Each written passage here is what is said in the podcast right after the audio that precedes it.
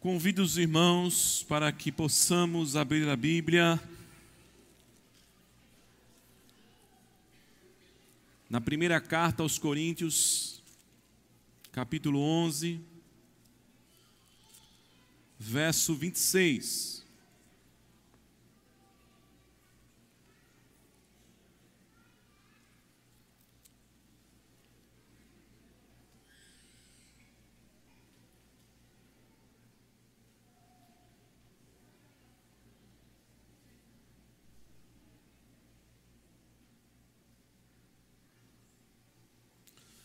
Primeira carta do apóstolo Paulo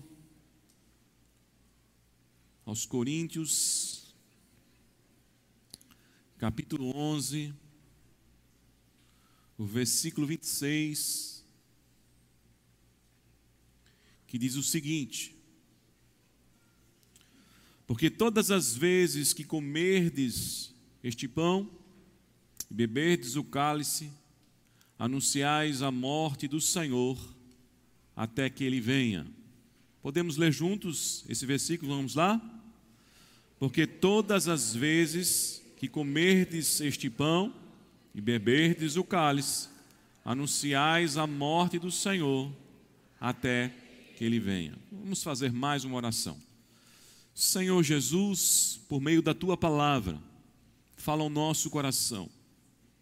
Nos dê mais entendimento, Senhor, a respeito daquilo que nós vamos participar nesta noite, a Santa Ceia, o anúncio, Senhor, da morte mais importante da história da humanidade. Ó Deus, que a tua palavra viva e eficaz, por meio da ação do teu Santo Espírito, nos dê entendimento, nos dê clareza, nos dê compreensão nesta noite. Em nome de Jesus. Amém. Amados, nós estamos reunidos nesta noite especificamente, como fazemos todo primeiro domingo do mês, para falarmos a respeito do que significa esta morte. Porque Paulo está dizendo aqui que todas as vezes que nós participamos da Santa Ceia, que é comer do pão e beber o cálice, que simbolizam tanto o corpo como o sangue que Cristo derramou por nós na cruz do Calvário, este ato nos faz anunciar a morte do Senhor, e este ato é contínuo, porque o apóstolo Paulo diz aqui no verso 26, no final, até que ele venha, até que Jesus venha buscar a sua igreja, até que sejamos arrebatados, a igreja é ordenada a cumprir este mandamento de se identificar com aquilo que representa a morte de Jesus Cristo. E essa morte, queridos, ela tem um peso muito pessoal no que diz respeito àquilo que a Bíblia nos ensina. Porque uma morte pode significar para cada um de nós as mais variadas coisas, dependendo daquele que morreu, dependendo daquele que não está mais presente no nosso meio. Para muitos, a morte pode significar uma perda irreparável quando nós nos deparamos com alguém que não está mais presente em nossa vida e que era extremamente amado e que tinha uma importância fundamental para nós, viver sem esta pessoa é uma coisa muito difícil. Muitos até entram num processo depressivo. A morte também pode ser algo impactante quando nós olhamos para uma tragédia, quando nós olhamos para um acontecimento que é escancarado diante de nós, nós passamos então a pensar na fragilidade da nossa existência.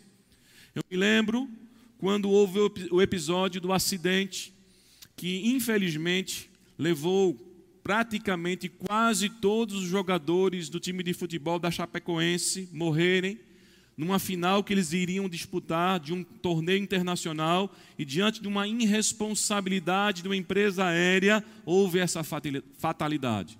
E o quanto aquilo impactou as pessoas, o quanto no mundo, quando se começava uma partida de futebol, se fazia um minuto de silêncio em respeito a essa tragédia. Em respeito àqueles que infelizmente foram vítimas dessa, dessa tragédia. Mas a morte também, em certo sentido, pode significar alívio, pode significar algo bom, porque representa que nós não estamos mais diante de uma pessoa que era uma ameaça, principalmente à sociedade. Eu me lembro também que no dia 30 de dezembro do ano de 2006, quando foi anunciado a morte de Saddam Hussein, muitos celebraram. E no dia 2 de maio de 2011, houve uma outra celebração, quando também foi anunciado a morte de Osama Bin Laden. Principalmente a sociedade americana, que diante dos ataques que vinham daquelas regiões se sentiam constantemente ameaçada. A morte pode ter vários sentidos, inclusive a morte pode significar absolutamente nada. Quantas vezes nós podemos olhar para uma estatística de pessoas que morreram de uma determinada doença, de pessoas que morreram por acidente automobilístico ou qualquer outra coisa, e a gente olha aquilo apenas como uma estatística, aquilo, que, aquilo não nos impacta, aquilo não representa absolutamente nada para a gente. É apenas mais um número no quadro estatístico. Mas quando nós olhamos para a morte de Cristo, e é essa morte aqui que Paulo nos chama, irmãos, a entendermos o seu significado, nós podemos então olhar e temos que compreender a luz da palavra do Senhor.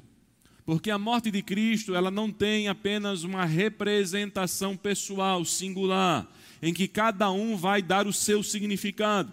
A morte de Cristo, ela precisa ser entendida à luz daquilo que a Bíblia aponta a respeito dela. E sobre isso, existe pelo menos dois significados a respeito da morte de Cristo. O primeiro significado é que a morte de Cristo não pode ser vista como uma fatalidade que veio chocar os nossos corações. E por duas razões bíblicas. Primeiro, porque esta morte já havia sido determinada desde toda a eternidade. Antes de nós cairmos e antes de haver a necessidade da redenção, Deus, lá na eternidade, o Pai, já estava colocando na sua pauta, nos seus desígnios, no seu projeto, a morte do seu filho. Portanto, tudo o que aconteceu com Jesus não foi uma fatalidade, não foi um acidente, foi algo que havia sido programado pelo próprio Deus, Deus Todo-Poderoso. O apóstolo Pedro, em Atos capítulo 2, versículo 23, ele mesmo declarou isso, que Jesus foi entregue pelo determinado desígnio e presciência de Deus para a história, principalmente aqueles que estavam vivenciando aquele momento, foi algo que não se entendeu. Os próprios discípulos ficaram chocados. E, nós, e nós podemos ver, meus amados irmãos, a narrativa daqueles que estavam no caminho de Emaús, que estavam tristes, que não haviam entendido e que nem perceberam que na caminhada que eles estavam fazendo, o próprio Cristo ressurreto dentre os mortos aparece diante deles. Isso mostra o quanto o coração daqueles discípulos estava chocado. Mas isso também revela que aqueles dois discípulos representavam o que de fato havia emocionalmente falando, no coração de todos os discípulos que haviam criado uma expectativa sobre Jesus Cristo e de repente o Mestre havia morrido. O Mestre que tanto ensinara com sabedoria, o Mestre que tanto saíra de situações contraditórias em que ele poderia morrer com sabedoria, o Mestre que andou e provocou no coração dos religiosos fúria, raiva, mas em momento algum eles conseguiam se levantar contra o mestre.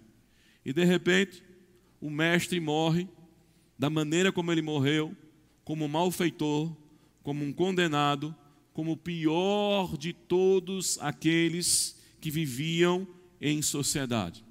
E os discípulos, eles não conseguiam entender. Foi depois da descida do Espírito Santo em que Deus foi abrindo o entendimento deles, que eles começaram a perceber que a morte de Jesus não foi uma fatalidade. A morte de Jesus não foi um acidente. A morte de Jesus havia sido determinada pelo próprio Deus. O apóstolo João, conjuntamente a essa declaração do apóstolo Pedro, declarou em Apocalipse o Cordeiro de Deus que foi morto antes da fundação do mundo. João está vendo o final de todas as coisas, mas ao ver o final de todas as coisas no livro de Apocalipse, ele está agora sendo levado pelo Espírito Santo ao início de todas as coisas. Ele está vendo a redenção, mas ele está olhando para a redenção sob a perspectiva que ela não começou naquele momento em que a revelação vem a ele. Ela começou desde toda a eternidade. Por isso que João declarou: Jesus é o Cordeiro de Deus que já foi morto antes da fundação do mundo. Antes de Deus declarar: haja luz, e começou a haver luz. Antes de Deus declarar que houvesse separação entre águas e terra, e houve essa separação.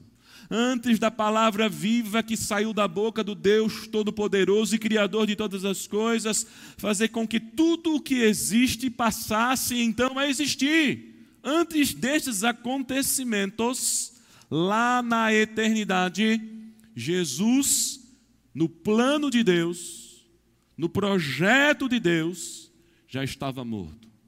Já era o cordeiro que seria imolado, que seria levado mudo ao matadouro, que seria entregue por cada um de nós.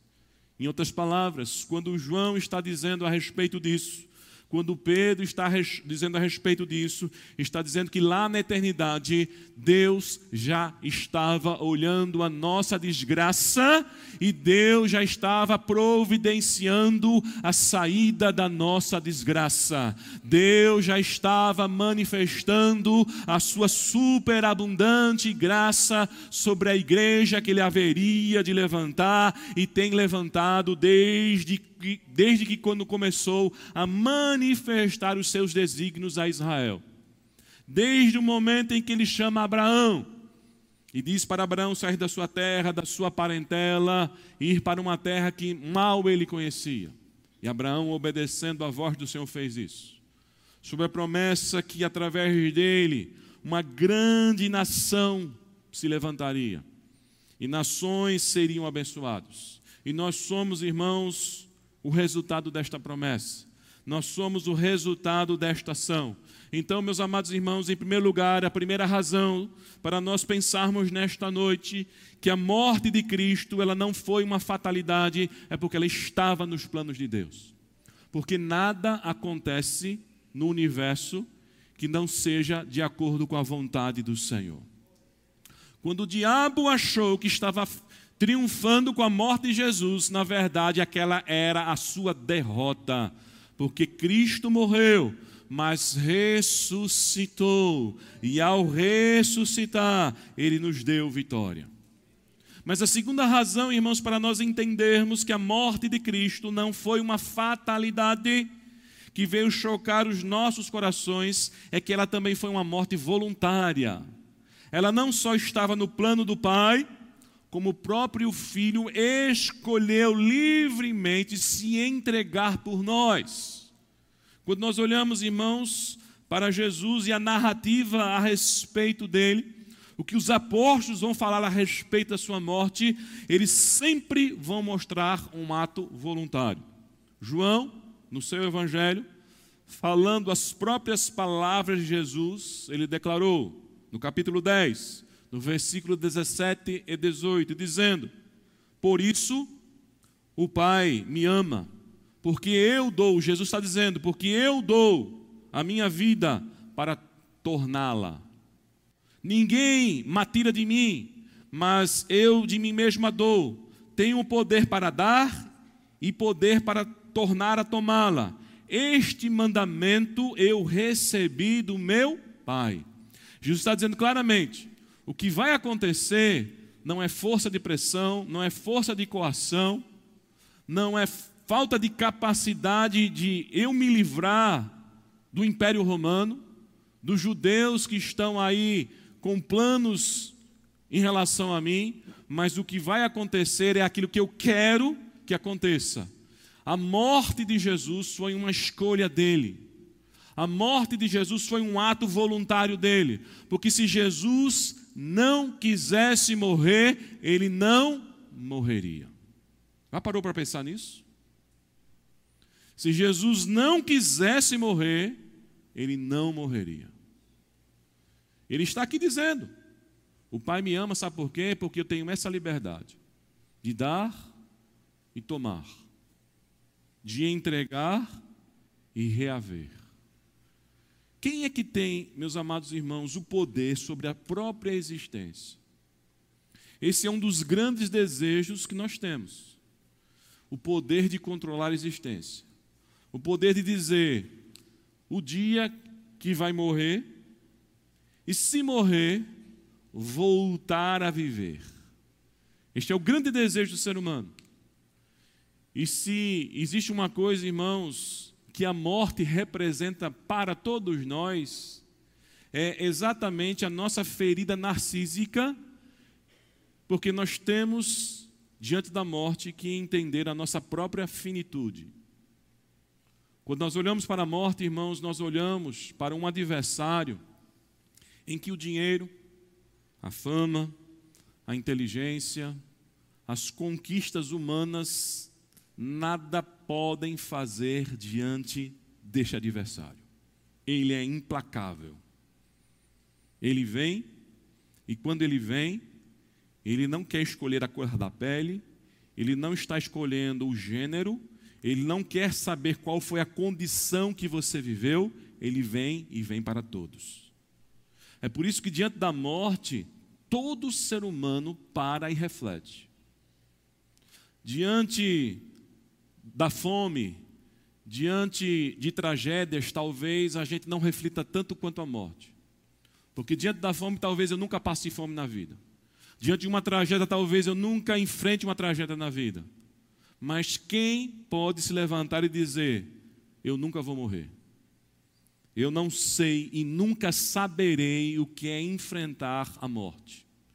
E nós já enfrentamos a morte, irmãos, pelas perdas das pessoas que estão ao nosso redor. Nós já começamos a nos deparar com a morte quando um ente querido, uma pessoa amada, já não está mais presente em nossa vida. E aí a gente começa a ver, irmãos, a nossa finitude. E a gente começa a perceber, irmãos, que toda arrogância e prepotência que possamos ter diante de alguns elementos que nós possuímos não significa absolutamente nada. Mas diante desse fato, que é a grande ferida narcísica do ser humano, Jesus declarou: Eu tenho o poder de dar eu tenho o poder de tomá-la de volta. Quando Jesus está dizendo eu tenho o poder de dar, ele está dizendo o seguinte: ninguém tira a minha vida de mim. E quando eu morrer, ninguém vai me manter morto, porque eu vou ressuscitar, porque eu tenho poder. A morte de Jesus não foi uma fatalidade. A morte de Jesus não foi algo que veio chocar os nossos corações. Por isso, quando o apóstolo Paulo está dizendo: todas as vezes que comerdes desse pão, todas as vezes que beberdes desse cálice, vocês estão anunciando essa morte. Então, nós não estamos anunciando uma tragédia. Você não está, quando fala de Jesus que morreu, dizendo: veja que tragédia, veja que coisa terrível que aconteceu. Não! A morte de Cristo é a morte daquele que se entregou voluntariamente, é a morte daquele que veio cumprir o propósito de Deus, o desígnio do Senhor. O apóstolo Paulo, escrevendo aos Gálatas no capítulo 1, versículo 4, ele afirmou: o qual, falando de Jesus, se deu a si mesmo por nossos pecados, para nos livrar do presente século mal segundo a vontade de Deus Pai. Veja que Paulo compreendeu o que Pedro falou e o que João falou. Paulo está afirmando aqui em Gálatas 1:4. Primeiro, o qual se deu a si mesmo. Ele está afirmando exatamente aquilo que João falara em seu evangelho a respeito das palavras de Jesus. Eu tenho poder para entregar a minha vida e tomá-la, porque este mandamento eu recebi do meu Pai. Mas Paulo está dizendo: Jesus faz isso para cumprir não um capricho pessoal, não para apenas manifestar um poder e fazer um show e uma apresentação, mas Paulo está dizendo, segundo a vontade do Pai. Porque o Filho havia compreendido que lá na eternidade ele era o Cordeiro de Deus que foi morto. Enquanto Isaac perguntava ao seu pai Abraão: Pai, eu vejo o cutelo, eu vejo a lenha, mas cadê o cordeiro? Pobre criança inocente, sem saber que ele mesmo seria o sacrifício, mas ele estava procurando o cordeiro. Imagine um pai responder para o seu filho, e a única palavra que Abraão conseguiu, irmãos, trazer como resposta, e resposta acertada ao seu filho foi: Jeová Jiré, Deus proverá, porque quando nós não sabemos o que vai acontecer, nós temos que crer que Deus vai prover, Deus vai fazer. E séculos depois, Jesus aparece diante de João Batista, o último dos profetas do Velho Testamento, aquele a quem Jesus disse: dentre os nascidos de mulher, ninguém foi igual a João, e quando Jesus está afirmando isso, está afirmando o privilégio que João teve. Qual foi o privilégio que João teve? De ser profeta, falar que o Messias estava vindo, mas ao mesmo tempo ver o Messias. Os outros profetas anunciaram o Messias, mas não viram o Messias. João começou a dizer: Eu batismo com água, mas o que vem após mim, eu não sou nem digno desatar-lhes a correr da sandália, ele vos batizará com o Espírito Santo e com fogo. João era profeta. Perguntaram a ele: Você é o Cristo? Não. Eu sou a voz que clama no deserto. Endireitai os vossos caminhos. Eu sou o arauto anunciando que o rei está chegando. Eu estou apenas tocando a trombeta, anunciando: o Rei está vindo, o Rei está vindo, o Messias está vindo, o desejado e esperado está vindo, o Cordeiro de Deus está vindo. E no momento em que João, irmãos, batizava como ele fazia com regularidade, Jesus aparece diante dele. E que é que Jesus, que é que João exclama? Eis o Cordeiro de Deus que tira o pecado do mundo. João, irmãos, está respondendo, João Batista está respondendo à fé de Abraão: Deus proverá. E João está dizendo: olha aí, a pergunta de Isaac, Deus proveu, Deus enviou o cordeiro. Isaac não precisou morrer, quem vai morrer é ele. Ele é o cordeiro que tira o pecado do mundo. Isso significa, irmãos, nós entendermos a morte de Cristo sobre a perspectiva da palavra de Deus. E é muito importante nós entendermos essa realidade. É muito importante, irmãos, nós termos a compreensão do significado desta morte por aquilo que nos é revelado pela própria palavra de Deus. Mas, em segundo lugar, irmãos, a morte de Cristo não representa para nós uma perda irreparável. Assim como ela não foi uma fatalidade que veio chocar os nossos corações, ela também não é uma perda irreparável. Que em geral, na maioria das vezes, a morte tem significado para cada um de nós uma perda irreparável. Quantas pessoas nós desejamos que estivesse aqui conosco. Quantas pessoas importantes que já deixaram sua marca na história da humanidade e que a gente fica perguntando por que essa pessoa não volta? Por que essa pessoa morreu? Que falta que essa pessoa faz? Não só no aspecto afetivo de ser um parente, de ser um cônjuge, de ser um filho, mas no que também representou a sua importância num contexto social. Quantas pessoas, irmãos, vivem um luto porque está enfrentando uma perda irreparável diante daquilo que ela não consegue colocar no lugar. Mas quando nós olhamos para a morte de Cristo, e é essa morte que Paulo está dizendo que quando nós comemos do pão e bebemos do cálice, estamos anunciando, nós temos que entender que ela não é uma perda irreparável. Diga ao seu irmão: a morte de Cristo não é uma perda irreparável. Diga mais uma vez e mais forte para o seu irmão: a morte de Cristo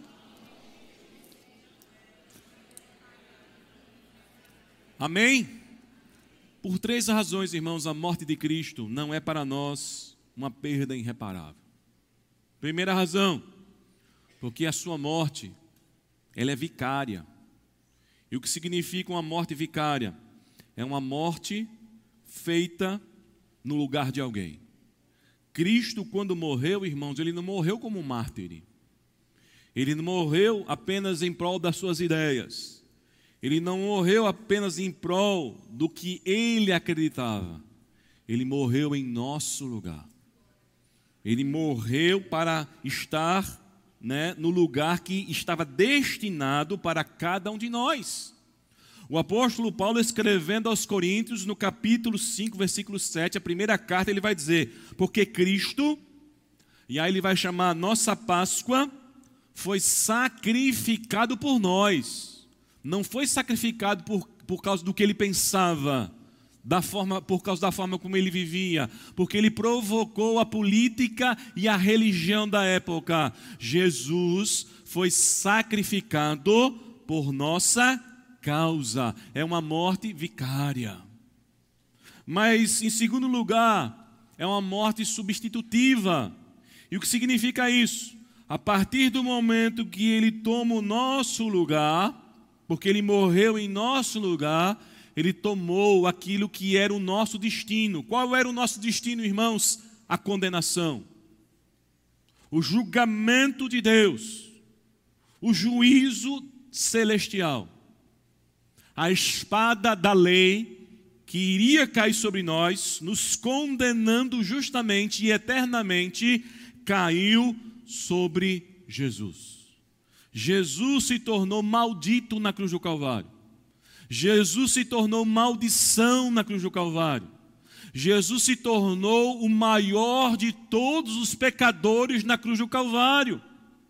Por isso que Jesus está agonizando na cruz, dizendo: Deus meu, Deus meu, por que me desamparastes?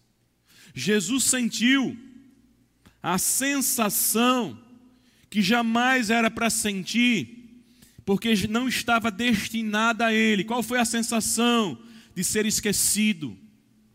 De ter o rompimento da maior e mais perfeita relação. Lembra que na oração sacerdotal Jesus orava pela sua igreja, dizendo, Pai, assim como somos um, comunhão perfeita, que eles sejam um, uns com os outros. Jesus, quando fala da comunhão que a igreja tem que ter, que nós temos que ter, ele fala do relacionamento que a Trindade tem: o Pai com o Filho, o Filho com o Pai, o Pai com o Espírito Santo, o Espírito Santo com o Pai, o Filho com o Espírito Santo e o Espírito Santo com o Filho. A referência maior de perfeição, de unidade, de comunhão, de unidade. E na cruz, quando Jesus está agonizando, ele percebe que o pai não poderia olhar mais para ele. Porque ele, ali na cruz, ele é maldito. Ali na cruz, ele se tornou pecado. A Bíblia diz, o apóstolo Paulo, escrevendo também aos Coríntios, vai dizer que Deus o fez pecado por nós. Veja, se cada um de nós dará conta dos próprios pecados, Jesus assumiu todos os pecados da humanidade. É por isso que ele representa o nosso bode expiatório. A própria expressão bode expiatório, que é usado popularmente, vem exatamente daquilo que os hebreus aprenderam para entenderem a redenção. No exato momento em que eles se dirigiam para o templo para pedir perdão pelos seus pecados, eles levavam um animal para ser sacrificado, mas havia um bode em que o sumo sacerdote impunha as mãos sobre aquele bode, e aquele bode, irmãos, havia um processo de transferência dos pecados. E aquele bode então era enviado para o deserto e ninguém mais poderia ter contato com ele, simbolizando exatamente isso, que Jesus levou sobre si as nossas transgressões. Jesus tomou sobre si os nossos pecados. Portanto, a morte de Cristo jamais pode ser vista como uma perda, porque ela é vicária, porque ela é substitutiva, mas em terceiro lugar, irmãos, a morte de Cristo foi e é a nossa propiciação. E o que significa, irmãos, essa expressão? Essa expressão vem da palavra propiciar, cujo significado é tornar apto. A morte de Cristo nos fez propícios, aptos para Deus. Por isso que Paulo, escrevendo aos Romanos, vai dizer: justificados, pois, mediante a fé, temos paz com Deus através de Jesus Cristo. Já não há mais inimizade, já não há mais fuga em relação a Deus, já não há mais dívida em relação ao Criador, nós fomos reconciliados, nós estamos em perfeita comunhão com o Senhor, o Deus Todo-Poderoso, porque a morte de Cristo propiciou essa conexão celestial. Por isso que Jesus afirmou: Eu sou o caminho, eu sou a verdade, eu sou a vida. E outros adjetivos que Jesus disse de si mesmo, dentre eles, em João 10, ele diz: Eu sou a porta. Todos aqueles que vieram antes de mim são ladrões e salteadores. Só vai entrar e sair, ou seja, ter acesso a Deus através de mim. E ele vai dizer: As minhas ovelhas entram por essa porta para encontrar o pasto verdejante. Veja que o rei Davi, irmãos, no Salmo 23, falando daquilo que ele conhecia muito bem, relação de pastor e ovelha, ele diz: Ele nos leva para os pastos verdejantes, ele nos leva para as águas tranquilas, águas que vão refrigerar a nossa alma. Ele nos guia pela vereda da justiça por amor do seu nome. É Deus nos conduzindo para o caminho que nós não sabemos qual é, nós não temos condição de andar nele, mas ele nos conduz, que é exatamente o caminho de nós nos voltarmos para Deus, para o Pai. Por isso que o apóstolo Pedro, irmãos, ainda afirmou: porque Cristo padeceu uma vez pelos nossos pecados, o justo pelos injustos, para levar-nos a Deus mortificados na verdade na carne, mas vivificados no espírito. E Paulo ainda afirmou: aquele que não conheceu o pecado, é o texto que eu já afirmei para vocês, Deus, o Pai, o fez pecado por nós, para que nele fôssemos feitos justiça de Deus. Por isso, meus amados, que não existe outra alternativa senão Jesus Cristo. A sua morte representa o caminho que se nos abriu, único que nos leva à presença do Deus Todo-Poderoso.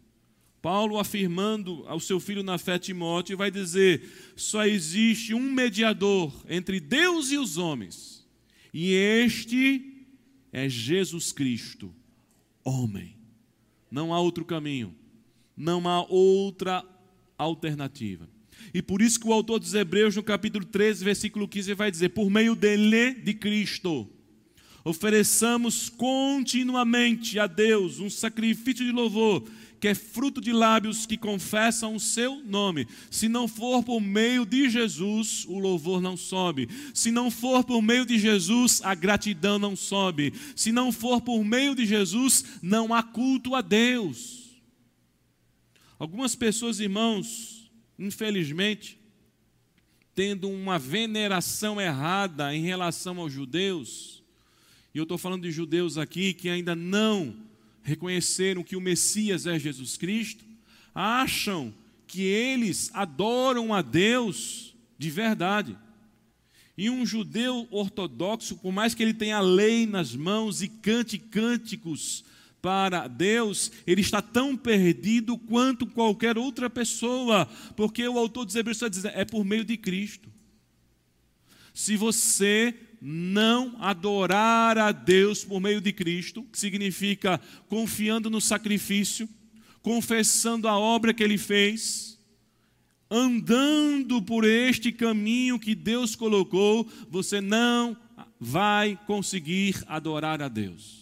Adoração a Deus, irmãos, não é um ato que parte do coração do ser humano, mas adoração a Deus é uma obra do próprio Deus em nosso coração através de Cristo Jesus. Meus amados irmãos, a morte de Cristo possibilita para todos nós uma nova vida, uma nova história, um recomeço. Por isso que o apóstolo Paulo afirmou, escrevendo aos Efésios no capítulo 1, versículo 17: Nele, em Cristo, temos a redenção, temos o perdão dos nossos pecados pelo seu sangue, segundo as riquezas da sua graça. E a graça do Senhor, irmãos, é infinitamente maior do que todo e qualquer pecado. A graça de Deus é muito mais forte, é muito mais poderosa do que a iniquidade. Por isso que Paulo diz: aonde abundou o pecado? E quando Paulo está usando essa expressão, ele está chamando a atenção dos seus leitores para eles refletirem o que foi que o pecado fez na humanidade. E quando a gente olha, irmãos, para aquilo que o pecado fez na humanidade, o pecado deformou o ser humano. Todos os males, todas as tragédias, tudo aquilo que a gente vê nessa nossa existência, que a gente não entende porque tem que enfrentar, a gente não entende porque a vida é assim, a gente não entende porque há tanta injustiça, a gente não entende porque há desigualdades, a gente não entende porque às vezes o justo está sofrendo e o injusto está tendo lucro. Tudo aquilo que nos leva a ficar confusos, a não entendermos e muitas pessoas a não encontrar sentido na própria caminhada. Tudo isso é resultado do pecado. O pecado, irmãos, deformou a glória de Deus que estava presente em nossas vidas. Por isso que o apóstolo Paulo afirmou que todos pecaram e destituídos, afastados, arrancados foram da glória de Deus. A glória de Deus, irmãos, não é você vir para um culto e cantar e ver as pessoas animadas e levantar as mãos. A glória de Deus, irmãos, é tudo aquilo que Deus projetou para nós em termos de perfeição, que a gente poderia estar usufruindo, e ao usufruir, meus amados irmãos, estarmos glorificando o seu santo e eterno nome. A glória de Deus, irmãos, foi retirada das nossas vidas. Um dos episódios mais tristes da nação de Israel, irmãos, foi quando eles foram lutar contra os filisteus, achando que Deus estava presente na vida deles e Deus não estava mais presente na vida deles. Eles achavam que Deus estava presente na vida deles porque eles tinham uma arca da aliança. E a arca era apenas um símbolo. Este símbolo, como aqui é um símbolo, só tem valor a partir do momento que nós entendemos o seu significado e obedecemos os mandamentos de Deus. Caso contrário, esse símbolo perde o seu valor e a sua eficácia espiritual. A arca era um símbolo, simbolizava a presença de Deus no meio de Israel. Deus já não estava mais presente. O povo havia se corrompido. O texto é claro, dizendo que no momento em que Eli, que era o sumo sacerdote, seus filhos faziam coisas escandalosas. A glória de Deus não estava mais presente, mas o povo achava que estava por causa do símbolo. E foram à guerra levando o símbolo. E no segundo momento em que eles levam o símbolo achando que iriam ganhar, foi mais vergonhosa a derrota da nação de Israel. E o símbolo então foi arrancado. E a partir do momento em que o símbolo foi arrancado, porque a arca foi levada pelos filisteus, a ficha caiu. E eles começaram a dizer: acabou, foi-se a glória do Senhor. Deus não está mais presente no nosso meio. Mas por que Deus não está presente? Porque nós estamos em desobediência. Porque nós quebramos a aliança. Mas a partir do momento que nós clamarmos, nos arrependermos dos nossos pecados, Deus vai ouvir, Deus vai restaurar, Deus vai avivar, Deus vai levantar a sua igreja com poder e glória. Porque a morte de Cristo na cruz, irmãos, e aí entra o aspecto da graça, quando Paulo está dizendo: aonde abundou o pecado, superabundou a graça. Seja qual for a iniquidade, seja qual for o mal cometido, se a gente se arrepende, Deus tem poder para restaurar.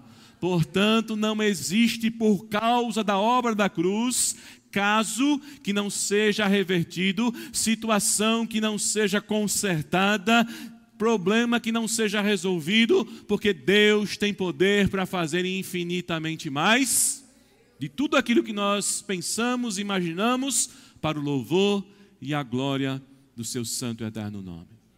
Que Aplique a sua palavra em nosso coração, que nesta noite vamos participar da santa ceia do Senhor entendendo o significado da sua morte. Não foi uma fatalidade. Não é uma perda irreparável. Pelo contrário, a morte de Cristo é a nossa vitória.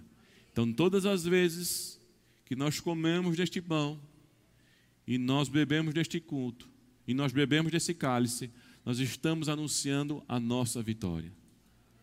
O anúncio da morte de Cristo é o anúncio da nossa vitória, é o anúncio da nossa redenção, é o anúncio de que nós fomos amados incondicionalmente. Amém?